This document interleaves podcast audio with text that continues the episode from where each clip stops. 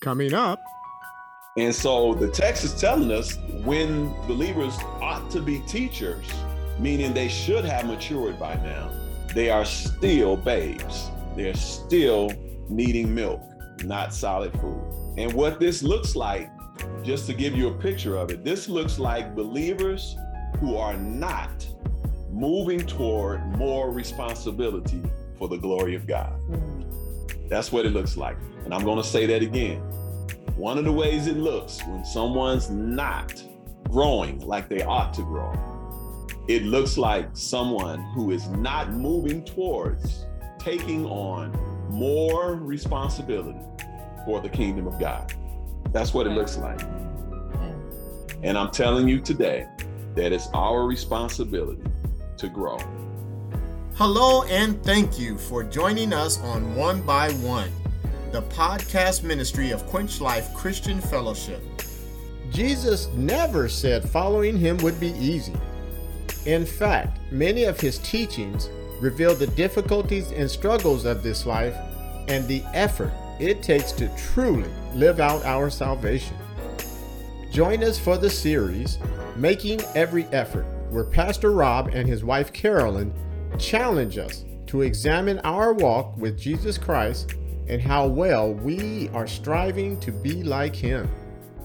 Here's the seventh message in the series It's Our Responsibility to Grow, Part 1. Uh, we heard from Jesus, our Lord Himself, mm-hmm. um, during this series, proclaiming to us to make every effort. Yeah. And, you know, you might have a little trouble relating to Jesus telling us to do that, although we shouldn't, but you might, you might mm-hmm. struggle with that because you say, well, it's Jesus, you know, yeah, he can say that. He, he's the sinless one. Um, you know, he's the, uh, the the son of God. I don't know whatever's going on in your mind. You might not can just relate to him and his yeah. plight. And you know, though that shouldn't be the case, but it might be. Mm-hmm. And then we heard also from Apostle Paul um, proclaiming to us that we should make every effort. Right. As we've been going through this series. And you might have trouble relating Apostle Paul to, mm. because next to Jesus Christ, no one, absolutely no one, has done more for the kingdom of God, for the for Christianity than Apostle Paul. That's right. And so you might say, well, he's a stalwart. Um, he's a um, a big big name in Christendom, and mm-hmm. you know I can't relate to Paul. He's just so great. He's done so many things. I, I can't relate to Paul. So you might have a problem relating to him, telling you to uh, make every effort. That might be the case. Mm-hmm. Um, but today we're going to hear from Apostle Peter. Peter. Yeah, and you oh, may can, you might be able to relate to Peter a little better than you can yeah. Jesus Christ yeah. and Apostle Paul you know, old foot in the mouth, Peter. you know, that you might be able to connect to him because Peter had a tendency to put his foot in his mouth, just like you and I. Yeah. yeah. Yeah. So you might can relate to Peter a little bit. You might be able to relate to Peter because Peter was the one who had an inflated view of himself. you know, he thought he was something he wasn't. Yeah. He told Jesus one time, I will never I will never offend you or turn my back on you. He said, the rest of these cats might, I'm paraphrasing, mm-hmm. but not me, Christ. I'm your man. Yeah. Uh, he had yeah. he had an inflated view on himself. But then the Bible tells us within some minutes, within some minutes, right, right. three times, three times, three times, Peter denied Christ. Mm-hmm. Yeah, he had an inflated. So you might be able to rate, relate to him. And during that those minutes of him denying Christ, he was cussing you might be able to relate to Peter. Mm. You know, mm. he was lying. Mm-hmm. You might be able to relate to Peter a little bit. Okay. And so maybe you can relate to Peter, but if you can, I, I'm just trying to help you because Peter also proclaimed, and we're going to find out today mm-hmm. that we ought to make every effort. Mm-hmm. We ought to make every effort. Amen. And our, our subtopic today is it's our responsibility to grow. It's our responsibility to grow. Part one, part one. Mm-hmm. We'll pick up part two next week. All right. And so, um, so let's dive in. The first um, fill in for you is we should make every effort to grow spiritually. We should make every effort to grow spiritually. Again, we're going to see Peter talking to us. Mhm. You know Peter. And he says here in Second Peter chapter 1 verse 5, for this reason make every effort to add to your faith. Make every effort, Peter says, to add to your faith. We're going to take a look at why Peter said for this reason. He said in this passage that for this reason. So there's a reason that he says we should do this. We're going to look at that moment in moments. But I want to tell you that it's not enough. It's not enough to just have faith. Mm. It's not enough. Peter says here, make every effort to add to your faith, Add to your faith. to add to your faith. So it's not enough to just have faith. Unfortunately, there are many believers walking around believing that it's enough just to have faith, that there's nothing more that they need to do. But spiritual growth requires effort on our part, and it is God's will that we grow. Mhm. God doesn't. God doesn't expect us, expect us to remain as spiritual babies. That's not God's will that we remain as spiritual babies. All right. Man. Look what the text says in First Corinthians 3, verses 1 and 2. It says, uh, Brothers and sisters, I could not address you as people who live by the Spirit, but as people who are still worldly, mere infants in Christ. Okay, I'm going to pause right there on that for a moment. Here, the text says, and this is Apostle Paul talking to the believers in Corinth. He says, I couldn't address you as spiritually mature people, is what he's saying. I, I couldn't address you as people who live in the spirit, but rather you live worldly. You are still living worldly and you're living as mere infants. So he's saying you're not spiritually mature, you're spiritual infants. Mhm. Mhm. King James uses the word carnal, meaning fleshly, uh, worldly. He says, I, I couldn't, I couldn't deal with you on another level than that. I had to deal with you as if you were a spiritual babe. Okay. And then he reads on in verse two in the text. He says, I gave you milk, not solid food, for you were not ready for it. Indeed, you are still not ready. Hmm. That's what Apostle Paul says. And so, and so they they're still not ready, and they're still living worldly. It's not God's will that we stay in that state of infancy Mhm. in our spirituality, and that we continue to live according to the world. We touched on this earlier in our series, and we talked about all that the world has to offer was the lust of the flesh, lust of the eyes, and pride of life. And we we gave those those three things a term.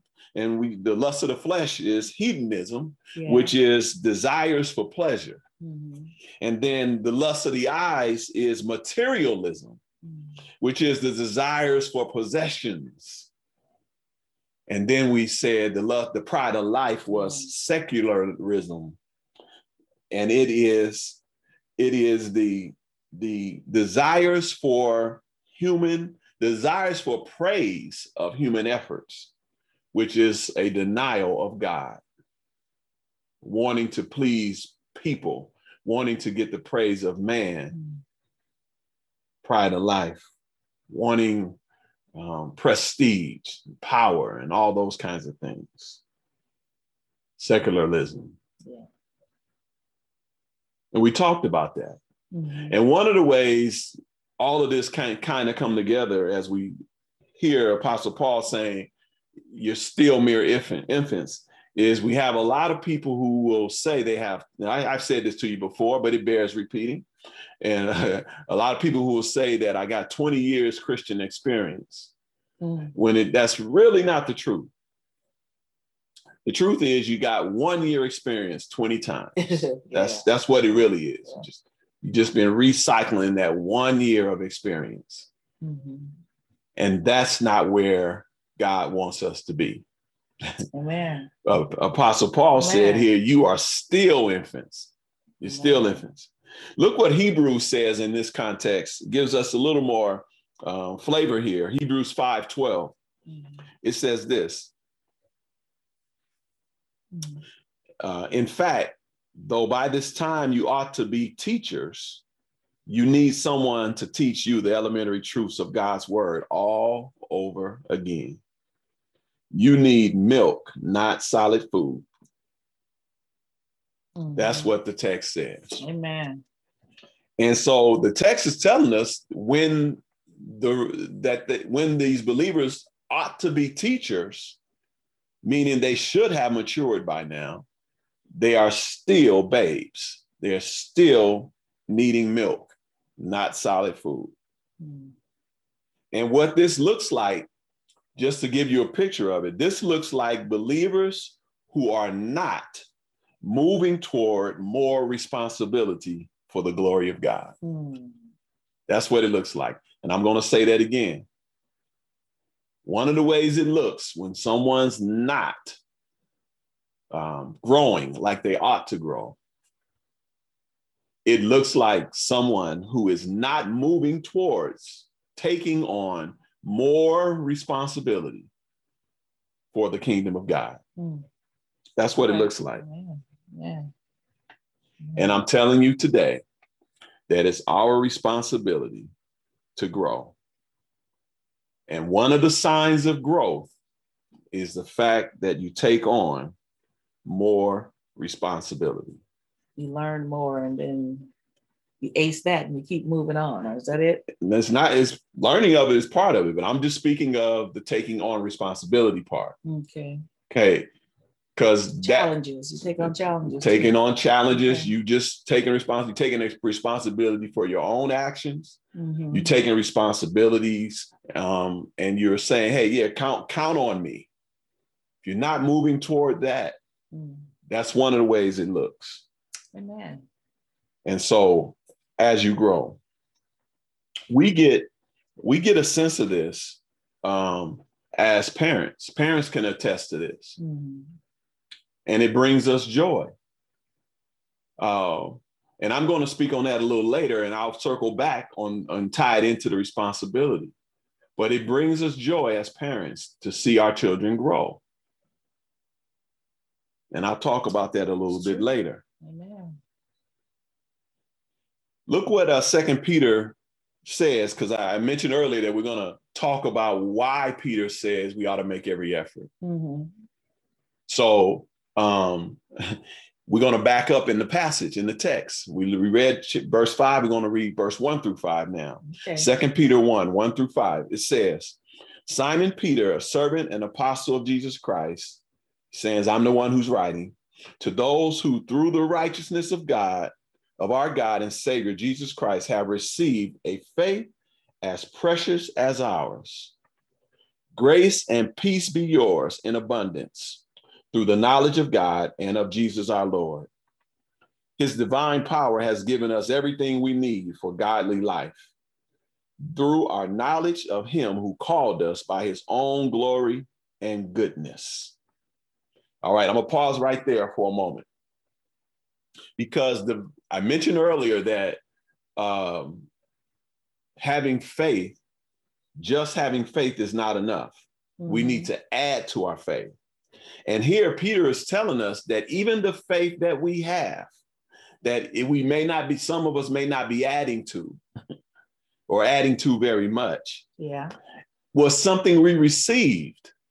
It was something we received. Peter says we have received a faith as precious as ours. Mm-hmm. He's writing to those who have received a precious faith. Yeah. So it was given by God. And even that was given by God. And he's telling us that we need to add to that. Mm-hmm. So this is part of the why, because we receive the faith that we're even trying to add to. Mm-hmm. And then the passage reads on that it's given us everything we need. That God, not only did we receive the faith, but God has also given us everything we need yeah. to live godly. Could it be that if we're not living a godly life, that we just don't want to?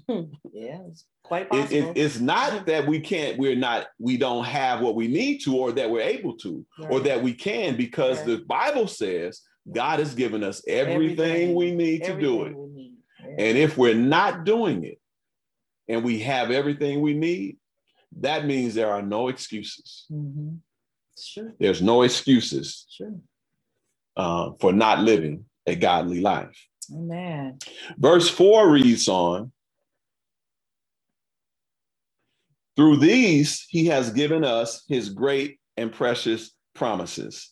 Okay, I want to back up a little bit because he said through these, he's talking about the, the glory and the goodness that God gave us, um, his bestowed on us. Mm-hmm. And through his glory and his goodness, we have been given great promises.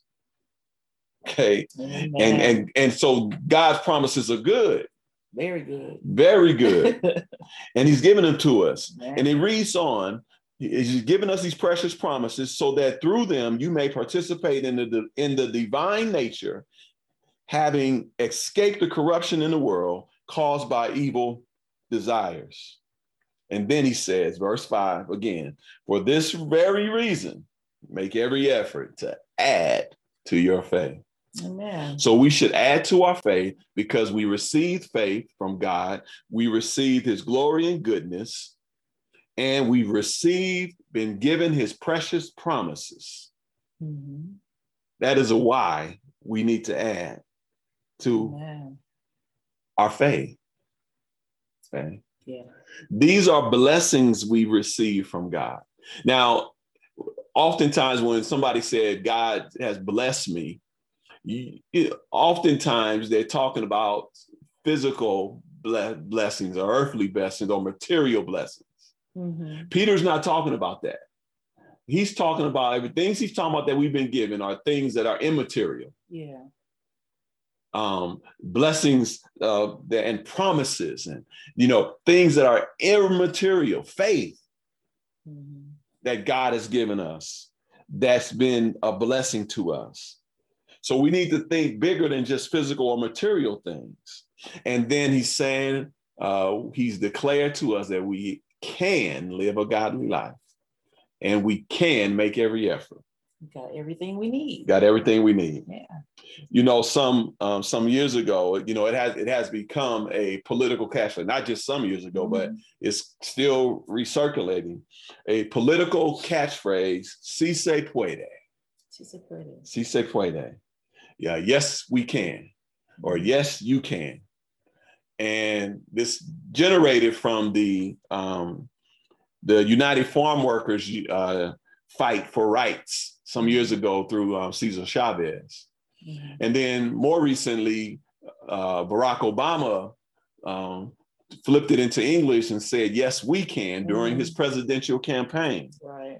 And it comes back up from time to time. Si se puede. Yes, we can. Yes, we can. I come to declare you today that you can live a godly life. You can make every effort because God has given you all you need to do it. That's right. Yes, you can. Yes, I can. You're Amen. able to do it. Amen. Therefore, there are no excuses. No excuses. Amen. Be on your paper. Amen. Be on your paper. Write this down. What should we do to make every effort to grow spiritually? Mm. Since we can do it, since we should do it, then what should we do? How how do I do that? What should I do? Yeah. That what will be indicative of me making every effort mm-hmm. to grow spiritually. Mm-hmm. Well, Peter goes on to tell us some things, and we're going to cover some of them today, and we'll get to the rest of it next week. Okay. So, number one, we should add goodness to our faith. We should add goodness to our faith. Second Peter, verse one and five, he goes on to say, For this reason, make every effort to add to your faith goodness. Goodness. So he said, add to your faith goodness. Mhm. We should do what is good and right. Yeah. That's what we should do. The Common English Bible says the, this verse this way. It reads, 2 Peter 1 5, this is why you must make every effort to add moral excellence to your faith. So the goodness here in the Common English Bible is translated to moral excellence. And that's what it meant also in the original uh, uh, Greek that it was written in moral excellence. We just see Common English Bible it's saying it a little clearer. So he's Yeah. saying you should add moral excellence to your faith. We should be improving morally in our beliefs, attitudes, and actions. We should be improving in that way.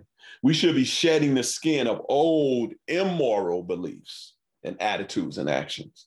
Let me give you an example of one of a of an immoral belief, attitude, or action. Y'all heard it said, and you probably you may have said it yourself. I'm not gonna say you have, but you know better than I do. I don't get mad, I get even.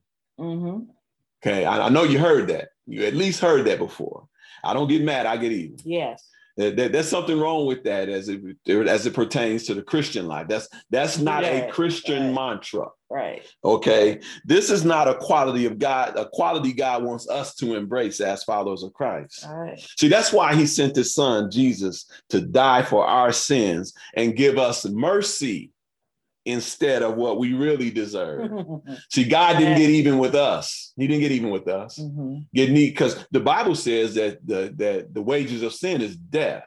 We all deserve to die, but God didn't do that. In fact, God died for us. Right. Amen. Amen. So it's not a Christian mantra to say, I don't get mad, I get even. That's an immoral Mhm. attitude or action or belief. That is not one that we should embrace. Amen. Yeah. Amen. uh, Jesus doesn't want us and you know to embrace um, foul language, Right. sexual sins. And it's unfortunate that some of these things have been normalized within the followers of Christ. Right. And we normalize it under the notion, well, you know, no one's perfect. hmm And so it, all of a sudden it begins to imply that it's okay to cuss and it's okay to commit adultery and fornicate. It's so it gives this sense of it being okay when we should be speaking strongly against all of that Mm-hmm. because it is is not it is it is not moral excellence that Peter is telling us to add to our faith. Right. It's not that. You've been listening to One by One. Here's a personal message from Pastor Robert. You may have never said yes to Jesus Christ. Do you know that God loved you so much that He sent His Son to die for your sin? If you're ready to say yes to the love that God showed, pray this prayer Lord God, I admit that I've sinned against you. I believe that Jesus Christ died for my sin and I commit my life to you. I ask that you come into my life, come into my heart, take control, transform me into the character of your Son, Jesus Christ. Amen. If you prayed that prayer, I want to be the first to welcome you to the family of God. And I want to encourage you to find a church where you can learn more about Jesus, draw closer to God, and to other believers. God bless you. To learn more about Quench Life Christian Fellowship, visit quenchlife.org. You can follow us on Facebook, subscribe to our YouTube channel, and connect with us on LinkedIn. Also, follow us on Twitter and Instagram at QuenchLifeCF to receive regular words of encouragement and ministry updates. Join us next time. But in either case, we need to control our appetites no matter what they are. God is calling us, um, calling us to do that. Mm-hmm. And so, um, you know, we joke around sometime and say, you know, I just got to say it. No, no, you don't. You don't. You don't just got to say it. Or we joke around and say, well, I, you know, you know, you know, he can't control himself, or you know, I can't control myself, and that's not that's not the truth. God is telling us to add self control to the, our life, and this is part of living a godly life. And so we, it's, it, though we may joke about it, it really ain't funny because um, it's going against what God has called us to do. So we really have to demonstrate self control. Thank you for listening.